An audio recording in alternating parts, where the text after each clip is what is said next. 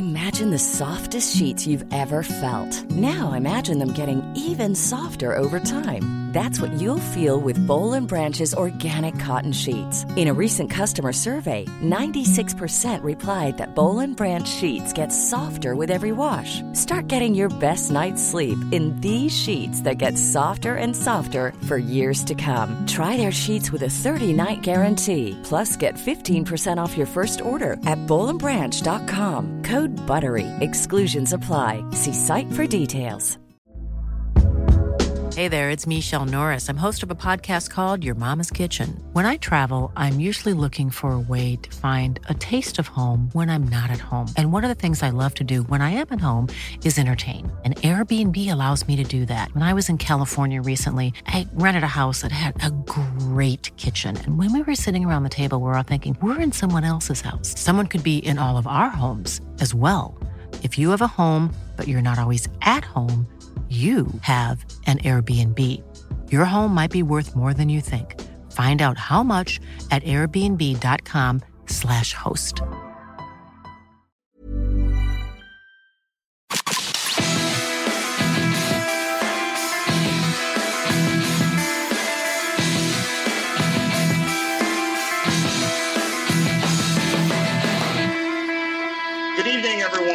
Welcome to Divers and Cheats, this special episode, episode 9 of our show, the USA Mexico post game following Mexico's epic 3 2 victory at the Rose Bowl in the CONCACAF Cup, clinching a spot in the 2017 Confederations Cup. My name is Kartik Krishnaiyer. I'm joined by World Soccer Talk's Robert Hay. Robert, how are you tonight? I'm doing well, uh, a little bit in shock, and I think we should all take a moment and um, send our thoughts and best wishes out to all of the reporters who were on deadline covering this game tonight, who probably had to rewrite their story four or five different times in 20 minutes. Correct, especially those on the East Coast like you and I. Uh, Exactly. I uh, I was working on a, a match related story and I've uh, aborted for the night. I will get back to it tomorrow morning because it was that kind of night, and I'm sure you, you're you're kind of in the same boat. So what we saw tonight, unfortunately, was the United States from a U.S. perspective. Robert was the United States losing that kind of mental edge they've had over Mexico through the years. That's why each time it seemed like the U.S. was getting on the front foot or had put Mexico to the sword, I expected Mexico to wilt because we've seen it so many times in the past. But this U.S. team, there's there's a lot missing, and then we can get into the individual play and tactics in a minute. But what did you think about the mental battle tonight? Because obviously, it seems like didn't quite happen for the U.S. Yeah, you know, it, it's. I think you make a very good point there. It was. It seemed like it was a battle between two teams that mentally uh, neither one wanted to seize control of this, uh, or you know, take a, a, an advantage over this match. I mean, obviously Mexico had the advantage in play, possession, and just quality. But you're right. It seemed like whenever the U.S. Um, when the U.S. got that second goal, it, it seemed like a prime opportunity for Mexico to just give up. I mean, it, they at that point in the match were just kind of playing around and just weren't really focused on their play. So, um, you know, I, I think this was a great match overall. Great chance for the U.S. to send a message. They didn't do that. Um, I think they had plenty of opportunities to try and send a message during the match, and they didn't do that. Um, you know, it was just a very odd match to watch. There was neither team really seemed like they were um, wanted to dominate. It was almost like two boxers who were just kind of jabbing the entire time. One, you know, one boxer getting more jabs in, but uh, it seemed like there was a knockout that could be had either way. But neither neither boxer wanted to to get that knockout. Right. So it was a, a, great day for Mexico and a terrible day for the United States because of other results at the U23 level, which kind of put this game into greater focus.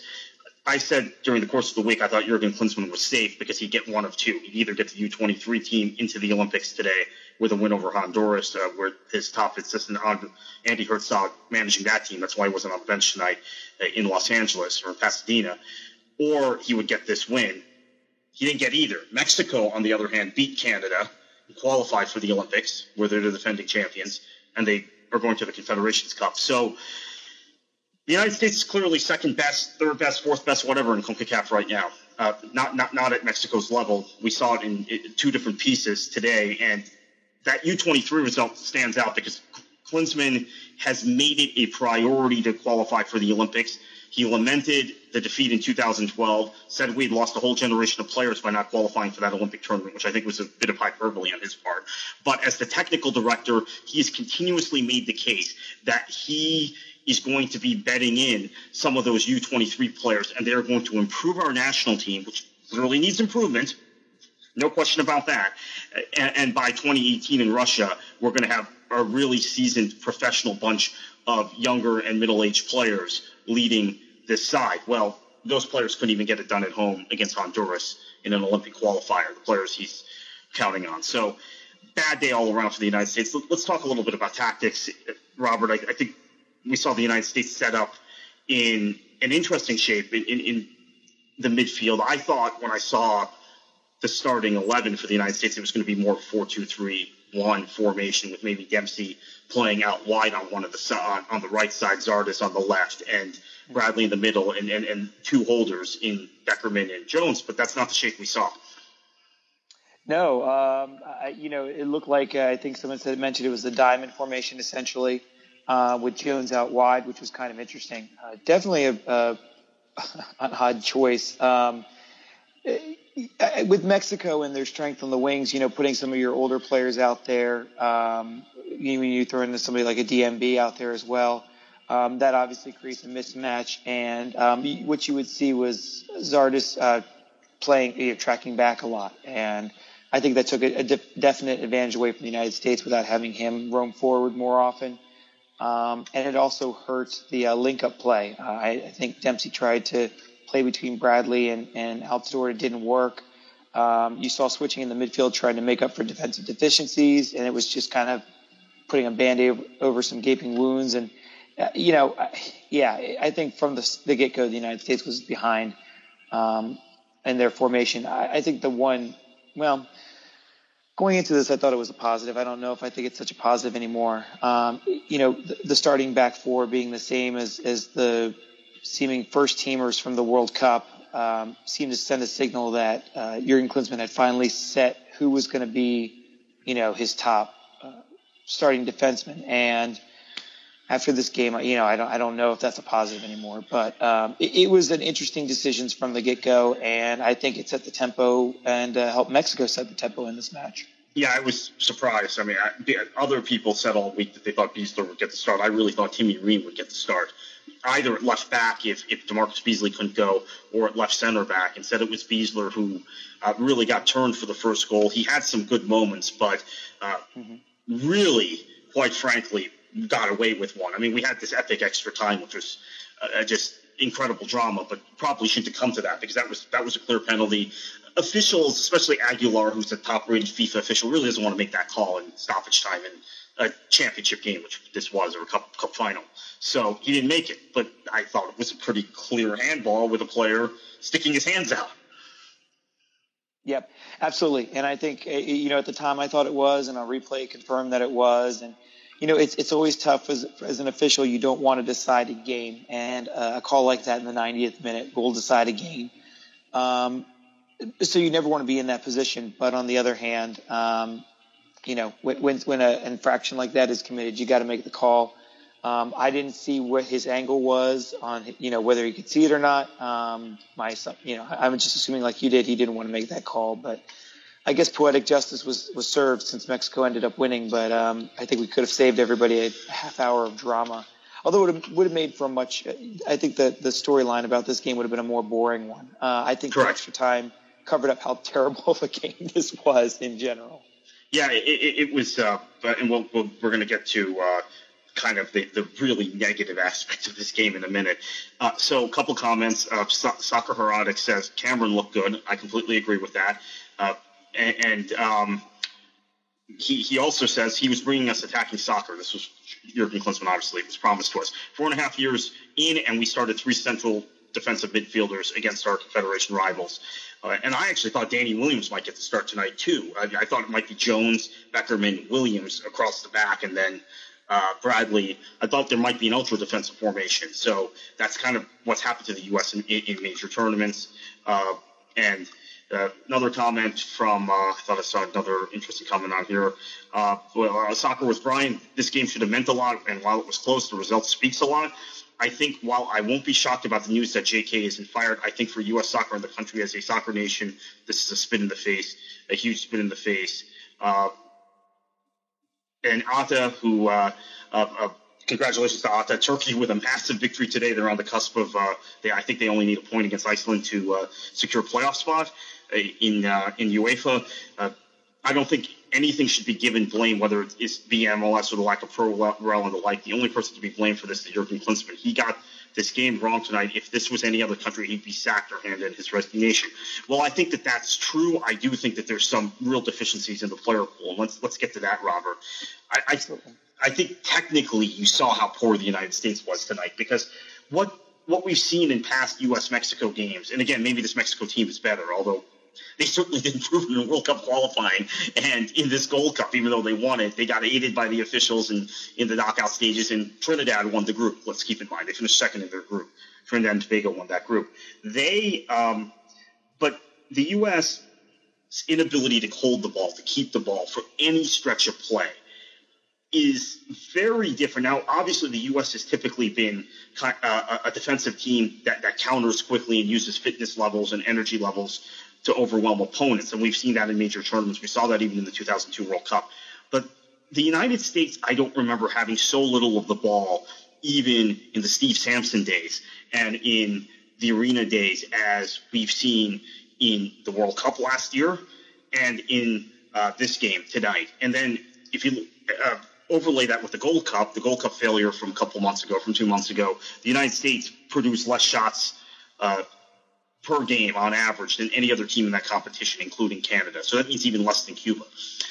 So that that's uh, and got outshot badly by Haiti in, in, when when we played Haiti. So there's something lacking in the player pool, and you saw that tonight, right? The inability to hold the ball, uh, the clearances, which, with the exception of Geoff Cameron, who was fantastic today. Maybe that shows what happens if you start in the Premier League. But uh, just returning the ball to Mexico. Yeah, you know it's uh, it's interesting. You, you, you know there, you can be successful and you can play a very smart and uh, dare I say a beautiful version of, of soccer if you do play a defensive you know a defensive style if you play in a shell. But the problem is you have to have the players on the on the pitch who can counter quickly, who can hold possession for a little bit and create those chances. And the way the U.S. was set up tonight was just not there. Um, as I said, you know, Zardes was I saw him more often.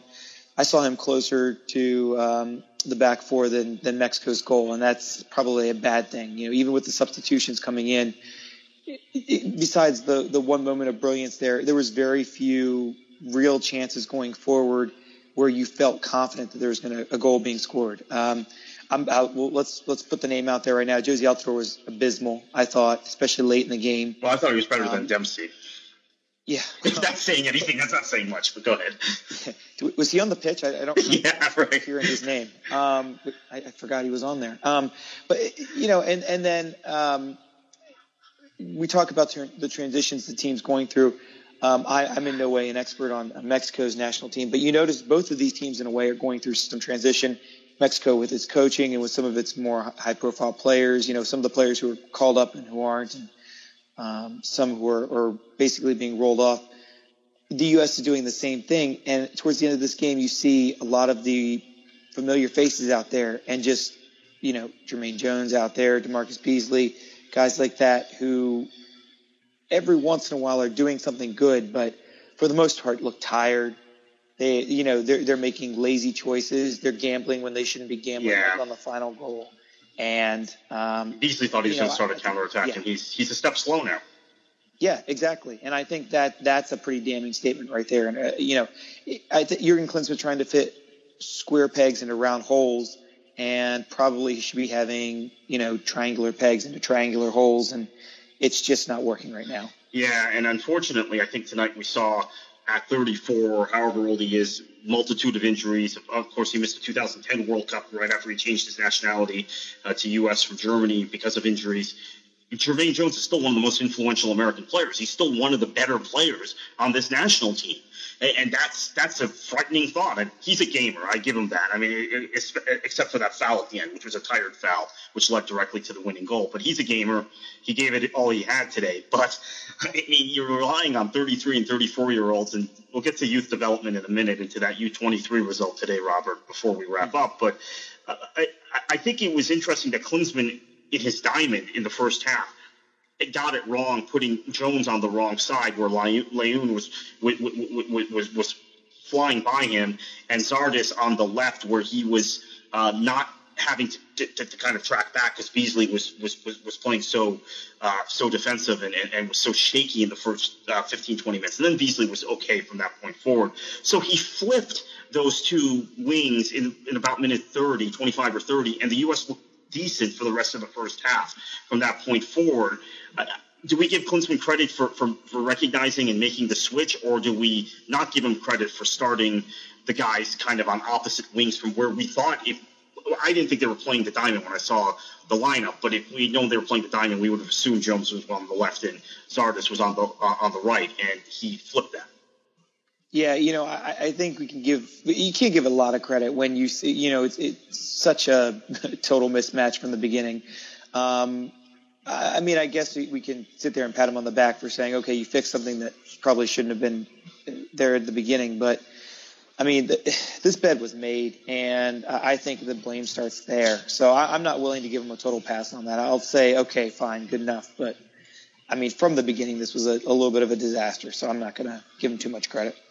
Yeah, so Klinsmann makes the decision. He, he's experimented so much during the last year with guys who are uh, playing, a, in some cases, in obscure places, German second division, although, of course, Bobby Wood has really come good. And we'll talk about that in a minute. But German second division, guys in the Belgian league, guys in MLS who catch form for a month and get, get capped.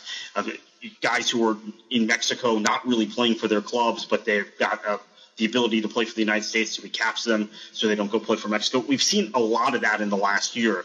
And you talked about this back line being kind of your go, you're throwing back to the, to the World Cup. It's the first time those four guys have played together since the World Cup.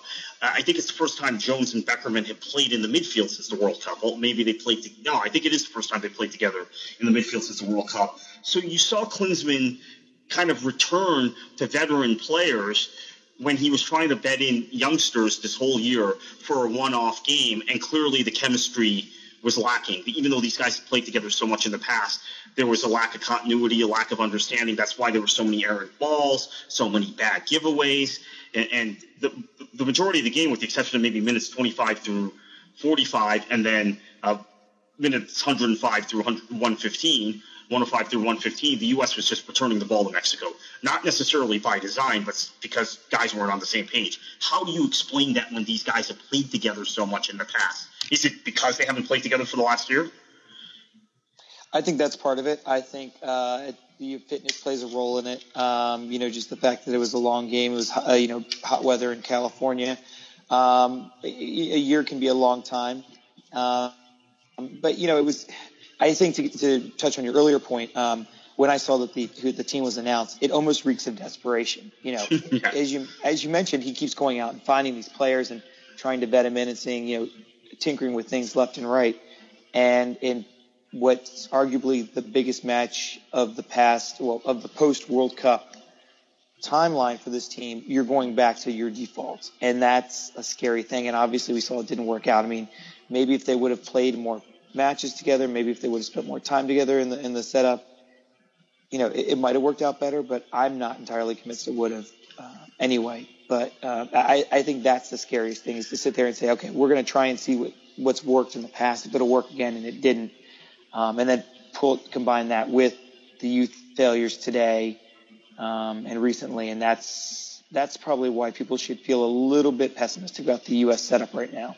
Yeah, Jordan Morris, who, scored the winning goal last time these two teams met and who could have helped today, uh, was starting for that U23 team because Klinsmann had emphasized Olympic qualification. That hasn't happened. The U- United States now has to beat Canada on Tuesday just to get a shot at qualifying in the CONMEBOL versus CONCACAF playoff, which will be in uh, March, I believe, in South America against Colombia. So the United States is a long way off from qualifying for that tournament now, when it was very straightforward coming into today. So Morris isn't available today because Klinsmann has emphasized qualification there, which then puts Jozy Altidore back in a situation where he has to play really uh, not 90 minutes or, or I, I, can't remember what Wood came on for. Maybe it was 100, 105 minutes uh, with Aron Johannsson's injury. Altidore – he had some nice touches, some nice movement in the first 20 minutes. He was the one guy that could hold up the ball, try and bring others into play, and then just disappeared, was was invisible. Clint Dempsey, this is um, this is something a lot of folks who are like who, who don't watch this sport as closely as you and I do, Robert, may not understand what I'm about to say. Get your thoughts on it. Clint, Clint Dempsey scores a lot of goals for the United States, but unfortunately, he's become a player now that all he does is score goals he he he, doesn't he, he's not in the game. He's and when he doesn't score a goal like today, then it's really noticeable. He's not in the game. He's not tracking back as much as he he would. He's not making as as he used to. He's not making the runs, ghosting runs like he used to from from a midfield position or from wide areas. He's not uh, his he's not very active. And then when he gets the ball, he takes too many touches. And today he was, I think, quite frankly, a liability on the pitch. Mm-hmm. Yeah, I'll agree with that. And I, am going to step in something that I, I, I, don't think this is a universal statement, but I'll say it here. I think moving to MLS has been very detrimental to him. Yes. Um, because I think in MLS, at, playing for the Seattle Sounders, you can do that kind of thing. You could sit back and just score goals and not have to track back, not have to work as hard, and you get away with it because A, there's talent around you, B, the talent on the other team isn't as great. And um, when you're in a setup like this, in a game like this, that kind of um, default setting doesn't work anymore. Um, you know, you're playing against world class players or players on the cusp of, of being world class in a do or die, and you need to, to do more than you had in the past. And I think moving back to MLS, um, now, granted, I will never disparage people for wanting to make a little bit more money in their career, but moving back to MLS, I think has done a lot of harm for his uh, for his work in his career uh, on the national team. And if maybe if he would have stayed in Europe, we wouldn't see these these kind of deficiencies as yeah. much. He would have still been working to overcome them. But um, I think that's a big a big reason why. And I, I made the point about Bradley over and over again that um, I, I, think even if he wasn't getting games at Roma, training with, with the likes of uh, Totti and uh, De Rossi and everyone else on that side, uh, with with uh, a manager uh, like Garcia, you know, you, you're just you're just getting a lot more uh, intense training and your, your your mind training too. You have to think faster. You have you have to adjust to that environment that that he's dropped off with that movement. I, I go back to um, Beasley and Jones. Okay, these are two older players. Their age showed today. They both made mistakes in that last five minutes that led to that, or the last three minutes that led to the, to the winning Mexican goal. Uh, but those guys at their age should not be still on the national team, let alone having to play 120 minutes. But they have to because there's still two of the more, uh, there's still two of the better players, unfortunately, in this player pool. Those two guys have played high level games in Europe throughout much of their career. Uh, DaMarcus Beasley's played more Champions League games than I think every other American player combined uh, to, in, in, in our history he's played more games in the UEFA Champions League than the rest of the U.S. player pool, uh, not just the U.S. player pool, U.S. players historically combined. And Jermaine Jones uh, played in Europe until a year ago and played in big games for Schalke, uh, year in and year out. Those two guys understand the the environment in this sort of game, even though, like I said, they made the mistakes late that they made. I think partly because of age. Uh, Beasley Beasley's instinct is he's going to pick that ball off and it's going to be a counterattack, right? Mm-hmm. Uh, but he's not. He's a step slower than he used to be. With the guys who are playing in Major League Soccer, I, I, I'm seeing that they don't those situations, they're not able to, to, to, read those situations as well. And I, I don't want to get into bashing MLS because I think it's done a lot of good. And I think in a lot of cases, uh, guys who are in MLS like Gyasi Zardes, have something. They have that it factor even without playing in Europe. But you saw today, we talked about Beasley and Jones. You also saw in Geoff Cameron, a guy who plays, he is the only field player Uh, from the United States that plays game in, game out in the Premier League. In fact, he's probably the only field player – besides Fabian Johnson that I can think of that plays game in, game out in a Big Five league in Europe at this point. And you saw He's started every game at center back this year for Stoke because Ryan Shawcross has been injured. He, was, he was playing right back last season, Cameron. He started most of the games at right back, and he was very comfortable. His clear, he, not only did he get the goal, but his clearances were good. He, even when he picked his spots to go forward, he was confident on the ball. He was able to pick out targets. Uh, he wasn't just clearing the ball back to the other team. So this is something that this is where maybe you have a little bit of a defense of Jurgen Klinsmann because too many of these guys are playing in, in, in situations where you can get away with these sorts of mistakes. And, and the last thing I, will mention before I, I, get your opinion on this is Kasey Keller, who was coaching, uh, uh, helping out for this game, helping the U.S. team for this game, uh, is also he also works for ESPN, and he made this very point during the Gold Cup that he saw the the lack of kind of sharpness and, and quickness and decision making because so many of the guys were playing in MLS. And, and he had made that observation himself as a guy who played in MLS and played in Europe. Yeah, and I think that's a point you can make without having to be accused of, of not, you know, being anti-MLS. I mean, the league has grown, the quality has improved, um, and it's it's continuing to grow. And I think there's no doubt about that. But there's somebody we said for you know facing you know on one weekend uh, Will Bruin and then facing the next weekend, you know, someone who's playing for Real Madrid, someone who's playing for, right. you know, another huge uh, club out there, someone who has the creativity, style, and ability to play for one of the best clubs in the world. Um, you know, just the ability to see players like that, even a, a few steps down, um, but players who are professionals in different leagues, different experiences, different backgrounds, different styles of play. I think that's something that's that's not often talked about. You know, MLS still is very um, conservative and very uniform in its style of play. The, the ability to go out and experience um, different players and different teams and different styles of play, I think is immense for a national team. And, um, you, you, know, with the U.S. relying so much uh, uh, sometimes on domestic players, you lose that aspect. You lose that ability to grow in diversity and the ability to bring on different players with different skill sets who have different experiences and when you're in a match where you're behind the eight ball, you can't change things up. You're bringing on like for like. I mean, you know, the third sub almost that came on today was uh, Chris Wondolowski, and you know, I, you know, he's great MLS player, but not the kind of guy you want to rely on in a match like this to score a goal. Whereas if you had somebody who maybe played in a different league, you know, played for a different style of team, you know, played with different players, you know, they, they might be able to bring something else. So yeah. Um, I, I, think that's one of the good things Klinsmann brings is with his constant tinkering and experimentation and bringing people on and in and out is, you know, he does bring a diversity of thought and a diversity of experience to this team. Um, unfortunately, he hasn't been able to turn that pool of players into something more cohesive and a building block to build on to 2018 two more things. We know the hour is late, and a lot of you want to get off the bed, although some people are very fired up about this result. So, two more things, Robert, want to cover before before we yes. leave. Uh, the first thing I want to mention is the substitutions today.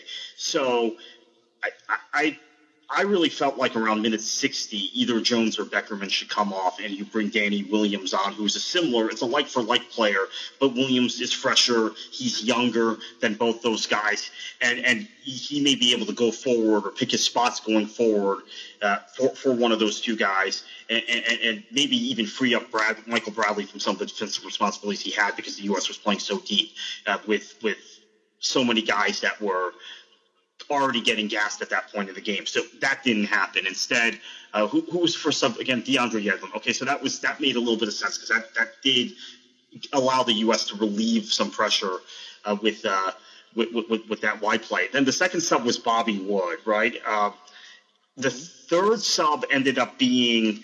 Uh, Fabian Johnson couldn't go any longer, and the third sub ended up being Brad Evans. Now, uh, the idea was to bring Wondo on, and then um, that didn't happen, and apparently Klinsmann, which has now become a fashionable thing in in world football, was going to bring on Nick Rimando for penalties, and we even saw this in the U.S. Open Cup final last week. We saw Louis Van Gaal created this this this this uh, frenzy of uh, this fad that by bringing Tim Krul in for penalties last year in, in the Mexico uh, Holland game, or was it Holland? Was Holland Mexico or Holland Costa Rica? One of those games he brought him on, mm-hmm. and uh, they uh, they they ended up uh, it was Costa Rica and Holland, right? And and they ended up winning. So there's this new fad. So Klinsmann in 120 minute final just think about this. Keep this in perspective. 120 minute cup final where it's a winner take all match. It's not uh, a two leg tie.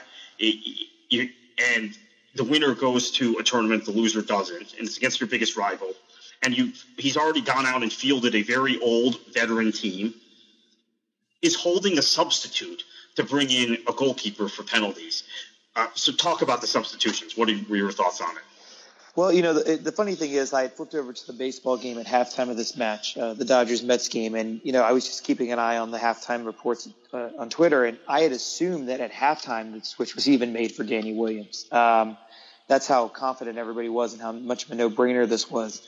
Um, so, the fact that he didn't come on again was surprising to me as well. You know, DeAndre Yedlin makes sense in a lot of ways. Um, to, to run on the counter. But again, the way that the formation was set up and the way that the players were set up, it, it, he wasn't put in the right spot to succeed right away. So it was almost a wasted substitution. It took him about when did he come on? Maybe the, you know it took about half the time he was on the pitch to actually get into yeah. the flow and start contributing. And I think that was pretty damning. Um, when you have so few substitutions, it's so few subs and so little time, you got to get those guys have to start producing right away. And the fact that he took such a long time to actually get into the the game was I think very damning. Um, you, you, know, I, I understand comparing Louis Van Gaal to uh, Jurgen Klinsmann just makes me laugh. well, right, right. And management pedigree, there's no comparison, but, uh, but of yeah, course, very similar. Um, but but you know, I, I, think just the lack of recognition of you know having Jones, Beasley, and a couple of these guys is, and you know Beckerman for that matter, who is you know a guy I love him to death, one of my favorite players, MLS players um, for a number of reasons. But he, these guys are his security blanket, and the fact that he wouldn't even think to take them off, even though it's 120 minutes, is disturbing. Yes, and he wouldn't think to take either of those two guys off, Beckerman or, or Jones or Beasley or, or, Dempsey. Quite frankly, I mean, I, I don't know what uh, Dempsey. That's what I was hoping was going to happen when I saw Wondo warming up and the other two subs had been made. Is I thought, okay, maybe he'll bring Dempsey off and bring Wondo on. That's the logical substitution. But now that I think about it, he probably would have taken someone else off. Uh, who would have been? I don't know. Uh, yeah, it, it's. Uh, the one parallel between, or the one correlation between Louis Van Gaal and Jurgen Klinsmann is Jurgen Klinsmann made a mess at Bayern, and Louis Van Gaal had to clean it up. that's that's their relationship in the coaching world. Last uh, thing, Robert, where does the United States go from here? Because as I said all week, when people said, "Well, if Klinsmann loses to Mexico, he's going to get he needs to get the sack," I actually stepped in and defended him, saying, "Look, we got this U23 team. They're fantastic. They're going to qualify for the Olympics. That's the that's the tournament you need to watch. When they qualify, Klinsmann's Klinsmann's fine until 2018, and." Uh, everything's going to be okay regardless of this result. Then I watched the game this afternoon, which was shocking. I mean, the, we thought the U.S. was bad in this game. They were much worse. I mean, they, it's hard to believe they were worse were in this game, but they were maybe playing an opponent that wasn't uh, quite they wasn't quite on it at times either. That game against Honduras was embarrassing. If, if people missed it, it was really uh, very telling about the, this, the state of the U.S. player pool. And a lot of those guys do play in Europe. There are more European-based players, I believe, on the field today than MLS-based players. So, and then Jordan Morris was, of course, a college kid. Um, so where do we go from here? Because didn't qualify for Confederations Cup, uh, finished fourth in the Gold Cup. We've got a team now that has uh, uh, been outshot by Haiti, should have lost to Haiti, uh, lost to Jamaica.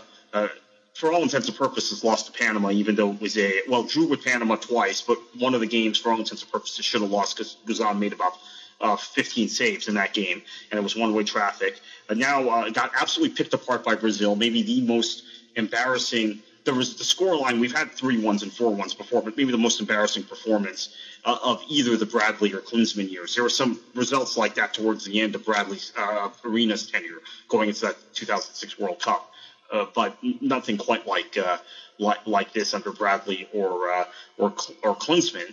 And um, and, and now this, now this tonight, this capitulation, and part of it was a mental capitulation. So where's the program? What's the next step? Does Jurgen Klinsmann uh, keep his job? Uh, obviously, he's the technical director also, which is uh, uh kind of unique in world football that you have the same uh, manager and technical director, which makes it that much more difficult to, to get rid of him. Uh, what are the next steps, and where is the U.S.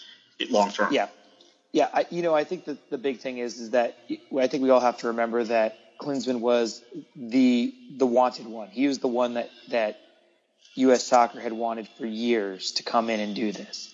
So I think it's going to take, even though today was a very bad day for U.S. Soccer, I think it's going to take a little bit more for him to get fired. I could be wrong, but I, you know, I, I think for them to just sit there and say we screwed up after chasing this guy for years and years, um, I, I don't see it happening. Now, one other thing I would mention to add to this bad day, we talk about the lack of development on the youth front. We talk about the stagnation of the senior team.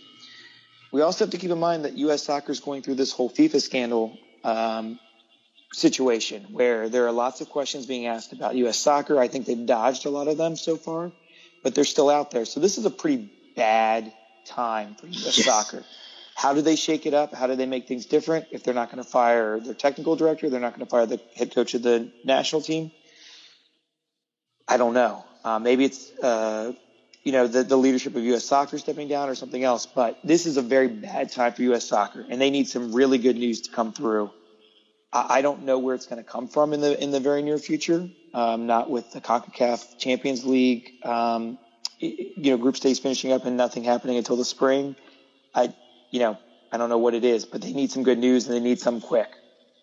Maybe, um, maybe they can find, you know, Wayne Rooney has eligibility in the U.S. and you know his caps with the England English national team. Keep Bell's voice, right. right? Maybe they, yeah. they get some. Yeah, it's maybe something like that because no one, obviously not Rooney specifically, because he he's tied to England forever. But um, yes, but we maybe there's someone out there who has not come through the U.S. system because clearly the U.S. system isn't producing the right type of players to compete at the international level. And the top line talent in the United States, as I have told people time and again, I believe is worse than it was 20 years ago when the United States made that great run at Copa America. Believe it or not, we didn't have MLS then. MLS has made the pool deeper. It hasn't necessarily made the top of the pool better unfortunately. And that's not necessarily an MLS failure. I think that's more failure of youth soccer and the pay to play system, as well as the Bradenton Academy in my neck of the woods down here in Florida. Uh, last thing before we go, Robert, I'm going to read a couple of on air comments. Uh, Australia said, uh, will, well, someone's asking if Netherlands will fail to make Euro 2016. Yeah, if Turkey gets a point in the next game, they will. Australia sent kids to World Cup to give them experience, and then they won the Asian Cup. That is correct. The United States has continued to persist with older players and, and did that in the Gold Cup uh, to a large extent, other than Alvarado and Brooks Perrin. And then uh, did that tonight, and it hasn't seemed to do anything uh, to, uh, to, to stem this tide. I'm liking Bobby Wood as the as part of this team. Stream Voice says. I also feel good with. I would also feel good with clearing off the roster a reset. Can they do without do it without a coaching change? I don't think so. I think that's the general sense of most people. I've heard the press conference was gold. Yeah, Neil, Neil Blackmon was going to join us uh, at the end of this show, but he hasn't phoned in, and we're, we're, we're about done. I think maybe the press conference was gold and it lasted longer, and Neil wanted was stuck at that press conference. He was going to call it after the press conference. Um, first three questions. This is the gaffer. Uh, first three questions for Klinsmann in press conference are softball questions. Um, wow. Uh, so that's that's also goes back to the U.S. soccer media, and maybe that's a subject for another day. The passiveness, lack of willing to call out the federation. Robert, you, brought up a great point about this FIFA scandal and the U.S. role. The U.S. is one of the epicenters of this scandal. U.S. soccer is the governing body for the sport in this country, but many reporters don't seem to want to acknowledge that and call that out, or at least ask the questions they need to ask. So that is where we are. Um, final thoughts, Robert, on a difficult day. Um, well, uh, the one positive is we now have a new super striker to focus on in Bobby Wood. So hopefully his shine won't come off like so many others have, and we will actually have someone who turns into a world class uh, player up, up top.